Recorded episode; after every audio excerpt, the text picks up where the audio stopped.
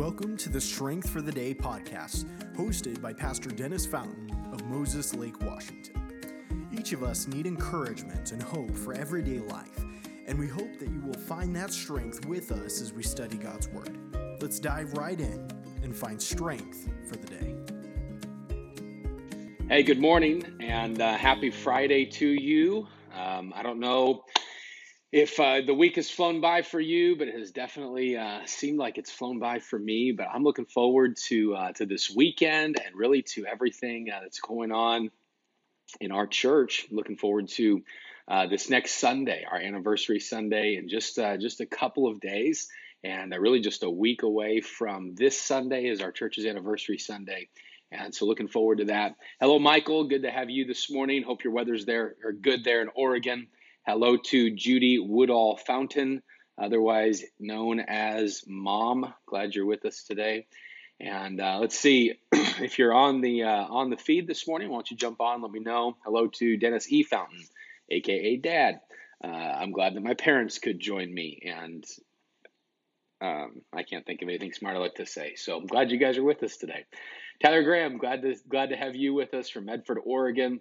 And uh, hopefully, you guys are doing well down there and looking forward to, I don't know, next time we'll be down there, but love driving through that area. What a beautiful area. Hello, Brian. Glad you're with us. And I uh, hope you're accomplishing something at church, or at least just helping Carlos accomplish something. Hello to Kim Keller. Glad to have you with us this morning, Miss Kim and certainly love you and your family. Well, uh, we've been going through um, this journey. Of course, uh, all of this is called Strength for the Day, just really trying to get into the Word of God and uh, understand His truth in our life. Hi, Carlos. Glad you can be with us. And today, as we're going through this, um, I will say if the sound is a little bit different, my microphone died right before I was getting ready to start. I noticed that it was dead, so totally my fault. I forgot to charge it yesterday. And so I'm using the nifty uh, AirPods, so hopefully you can hear me well.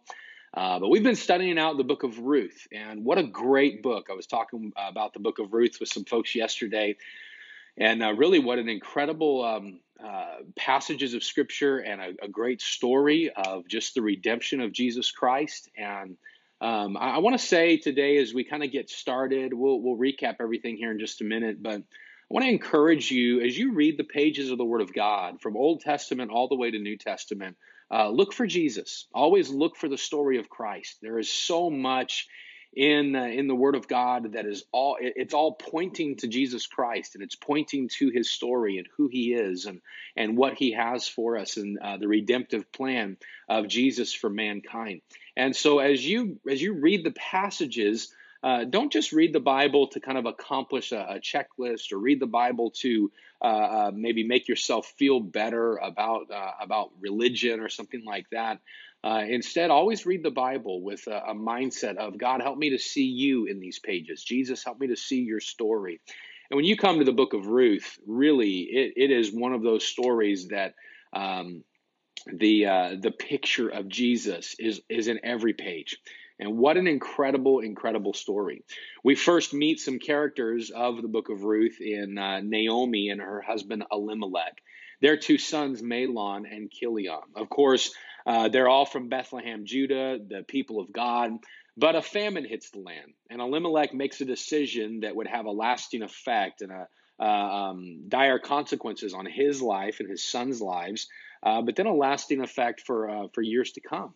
And of course, that decision was to flee into Moab and to leave during that time of discouragement and to go into Moab, a place that God had not instructed him to go, a place that God had actually brought his people from, uh, that he didn't want them to go back into. And yet, Elimelech and Naomi and their two sons, they travel into Moab. What takes place there? Well, Elimelech dies. And then Mahlon marries Ruth, and Chilion marries Orpah. And as they get uh, get married, of course, uh, you find out right after their marriage that Mahlon and Chilion both pass away. And so now you have Naomi, Ruth, and Orpah left alone in this land. And uh, of course, Naomi kind of makes up her mind, you know what, I'm going back. And Orpah chooses to stay and not follow Naomi. But Ruth chooses to go with Naomi and to go back into Bethlehem, Judah. Remember those great verses, Ruth chapter 1, verse uh, um, verse uh, 17 and 18, where Ruth says, uh, Where you live, I'm going to live, your people be my people. And then the, the most crucial statement, she says, Your God will be my God. And Ruth 118, it says that Naomi recognized that Ruth was steadfastly set upon following her and following her God. And so Naomi left off speaking to her, said, All right, you can come along. Well, yesterday we discovered as they got back into the land that they were they were welcomed by people and and then we were introduced to to Boaz. And this man Boaz, Ruth chapter 2 and verse number 1, he's listed as a very wealthy man. And yet what we saw yesterday was an incredible uh, incredible character that Boaz had. He was a godly man. He, he revered God and feared God. He was a, a generous man, a giving man. Uh, remember, he he gave to Ruth and said, "Don't you make sure you can come and glean here." And uh, and then also we found out that he was he was a kind man. He was a gentle man. People enjoyed working for him. There seems to be a very good relationship that uh, that his uh, his employees had with him.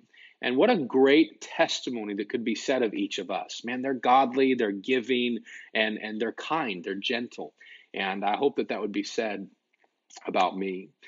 Well, this morning we're going to pick up in Ruth chapter 2. We're going to pick up in verse number, um, let's see, verse number 10. And we're actually going to go down all the way through the rest of the chapter. We won't read it all today, kind of summarize a few things that takes place.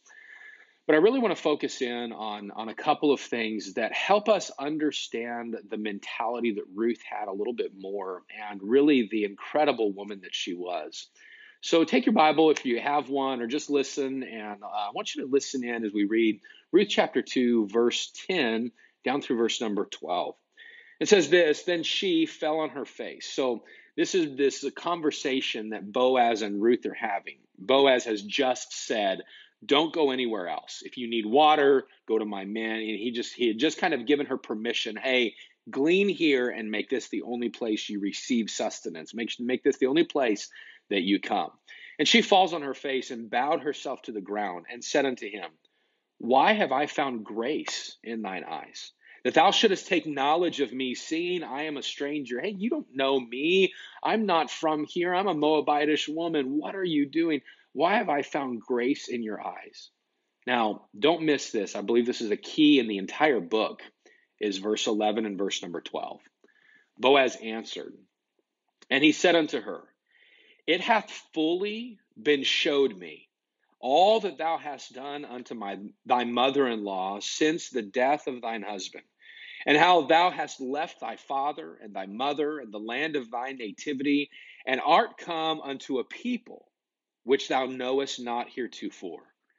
The Lord recompense thy work, and a full reward be given thee of the Lord God of Israel, under whose wings thou art come to trust. Man, what a compliment. What a compliment. Boaz says to Ruth, I know. I've I, it's been showed to me. It's been told to me of all the incredible things that you have done for Naomi and of of the sacrifice that you have made to leave your father and your mother and the land of your nativity where you were born and and to come to a place that you didn't know anybody and then he says, verse number 12, the Lord recompense thy work and a full reward be given thee of the Lord God of Israel. And I love the last part of verse number 12, under whose wings thou art come to trust. Man, what a statement. That phrase, under whose wings thou art come to trust, really it'd be the language of somebody, the wording of somebody who understood that, that, um, that picture if you think about a picture of of a mother bird with her with her chicks with the the baby birds that come under her. Uh, you think the pictures of those old uh, um, all the old little uh, man, I can't think of what the title of those kids' books were, but where the mother hen has all the chicks that come to her and and come under her, or like the uh, the old ugly duckling book, you know, all those ducks just come underneath the wings of mom. What are they doing? What are they doing when they come underneath the wings of of mom? Well, they're they're coming under as a sign of complete trust. When a, when a bird comes under the wings of mom, it's saying, I want to rest under you. I come to you for protection and strength. And I come to you for comfort and for help and for guidance and for safety and for peace. And, and everything I'm looking for, I come to you. And this is the great picture that Boaz says about Ruth. He says, Ruth, you got it.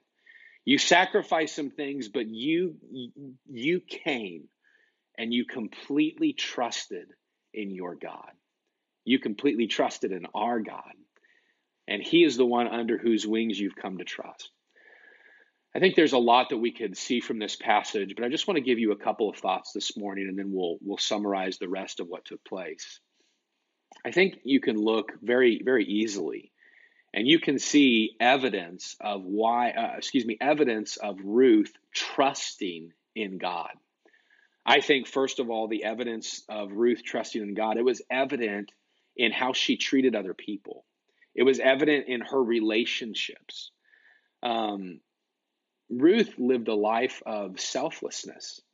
Really, when you go through Ruth chapter 1, verse 14, all the way through the end of the book, you don't find places where Ruth is self active, acting selfishly. Uh, she's acting out of generosity, out of a spirit that says, I want to be selfless with others. She was selfless toward uh, Naomi and and giving and gleaning and all of that stuff for the relationship that she had with Naomi. She was just giving of herself in that. She was uh, selfless. She was encouraging. She was caring. She was supportive. All of these things are identified in the character of Ruth.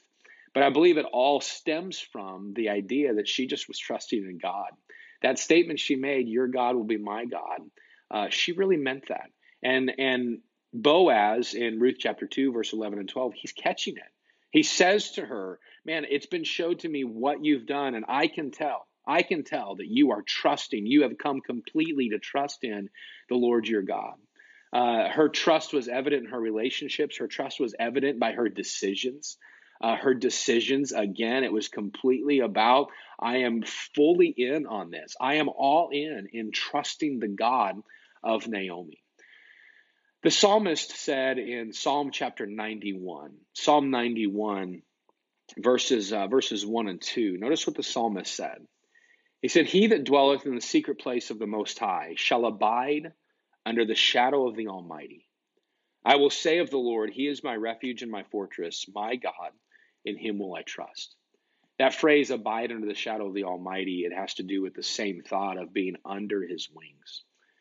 You know what I love about Ruth is Ruth got it. Ruth understood if if I'm going to find any joy in this life, if I'm going to accomplish and have purpose in this life, if I am going to really receive the strength and the uh, encouragement, if I'm going to receive what I need in this life, it's only going to be in a relationship with God. It's only going to be as I come under his wings. It's only, only going to be as I place myself under the shadow of the Almighty. Ruth got Ruth got it. And I wonder if we get it sometimes. You see, all too often, you and I, we we trust in so many different things. The word trust, uh, in whom's in in whose wings you trust, under whose wings you trust. That word there, it means uh, in whose wings you seek refuge or flee for protection you know sometimes we can we can flee to a lot of things for protection. We can find our trust in a lot of things that aren't the lord. We maybe come in life to a struggling situation or to a financial difficulty and we try to trust in our own wisdom we try to trust in our own bank account we try to trust in our job uh, maybe it's a relationship struggle. We try to trust in in the advice of somebody who's been there. We try to trust in in the advice of a of a of a counselor, and different things like that. And I'm not saying those things are not good. We we should have counselors in our life. We should have people that have been there that we lean into. But our trust should not fully be on them our trust should not fully come into saying, you know what, uh, I I am trusting in you alone as a counselor. I'm trusting in my parents alone. I'm trusting in. We should have a trust that says, God, I, I know that I want you involved in this situation. God, I know that I am not going to find any uh, fulfillment, any joy, any strength, any comfort, any protection outside of a total reliance upon you. And then in the verses that we see here, what took place is Naomi, uh, she finds out. She finds out that Ruth has been gleaning in Boaz's land. In verse 13 down through verse number uh, 23, what you find taking place is a, a conversation really between Ruth and Boaz, and then between Ruth and Naomi. And in the conversation, basically, it's God blessing the trust that Ruth had. That's what it is. Uh, Ruth goes to Boaz and says, I'll stay here and glean. And Boaz says, Don't go anywhere else. Uh, you make sure that you uh, come to our place and, and uh, again find um, water here and you can they're going to leave extra food for you. And then ruth goes to naomi and says hey i've been i've been gleaning at a field from boaz. And and naomi i love what naomi says to her verse number 20 naomi says blessed be he of the lord who hath not left off his kindness to the living and to the dead. And then she says that man is a near kinsman. He could be your husband. He could be the one that God provides as the kinsman redeemer.